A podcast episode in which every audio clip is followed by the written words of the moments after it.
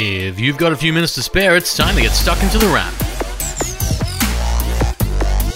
It's the middle of August 2021, and you're tuned into The Wrap, Australia's fastest technology roundup. And even though lockdown, where The Wrap is recorded, continues, the tech news is still happening, with this week being led by Samsung. We're getting stuck right in super quickly this week because there's a lot of news from the makers of the Galaxy phones as it launches two more, both of which were more or less expected. There's little surprise here, but Samsung has launched its two latest foldable phones, devices that have screens that fold in half to make them different sizes. On the small side, there's the Galaxy Z Flip 3, a 6.7 inch phone that folds into a smaller one, slamming shut rather like a clamshell phone from the old days. Think of it as the size of an iPhone 12 Pro Max unfolded, but then folded into something more like a compact mirror of sorts. Inside is a fast chip, support for 5G, two cameras, and a look that's a little retro, as well as a water resistant design. Then there's the other Samsung foldable, which is more like an unfoldable. That's the Galaxy Z Fold 3, a reasonably big 6.2 inch phone that unfolds into a big and wide 7.6 inch tablet. Much bigger in general, the Z Fold 3 comes with three cameras on the outside, plus two selfie cameras,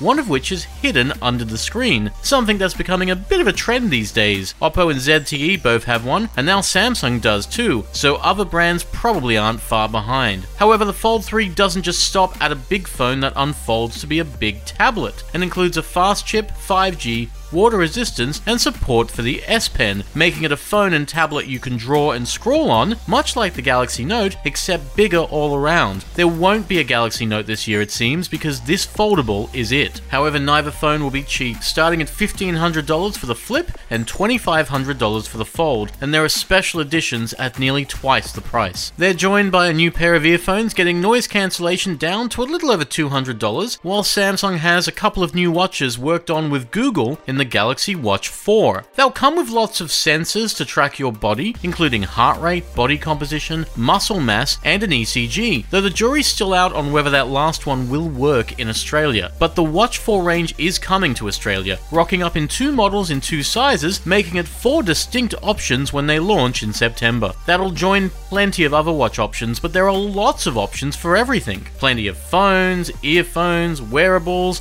and streaming services to get your movies and TV shows from. And there's actually one more of those last ones this week in Australia, as Paramount Plus launches locally. Paramount's take on a smorgasbord of content joins the obvious players Netflix, Stan, Disney Plus, Amazon Prime Video, Binge, not to mention the catch up services in Australia from ABC, SBS, 7, 9, and 10, though Paramount has some of what the latter has because it's connected to 10. From what we understand, Paramount Plus will take some content off the other services locally, so you might see Dexter move from Stan to Paramount and others as well, but it's yet another service, even if it's one that's only in HD for the moment. You can watch Paramount on lots of devices, your phone, an iPad, wherever, but you can also watch them on a new pair of glasses from TCL, arriving in the NxtWear G, a $900 pair of glasses with literal screens inside. That's one upgrade worth considering if you fancy a personal cinema on your head. While Sony offered a personal upgrade to a PlayStation 5, you know, if you're lucky enough to have one, with solid state upgrades now in beta,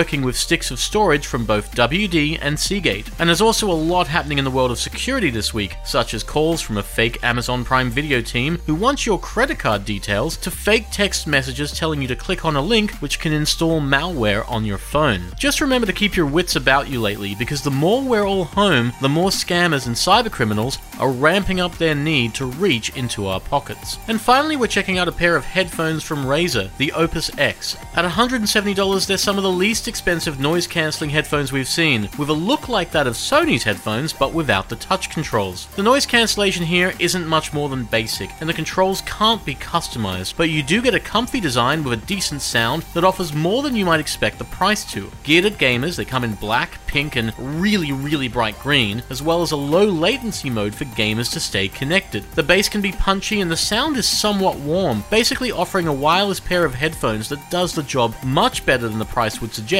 even if the cancellation isn't as good. For the $170 price tag, there's definite value. For now, you've been listening to The Wrap, Australia's fastest technology roundup. A new episode can be found every week at LiSTNR, Spotify, and Apple Podcasts. Otherwise, have a great week, and we'll see you next time on The Wrap. Stay safe, stay sane, and take care.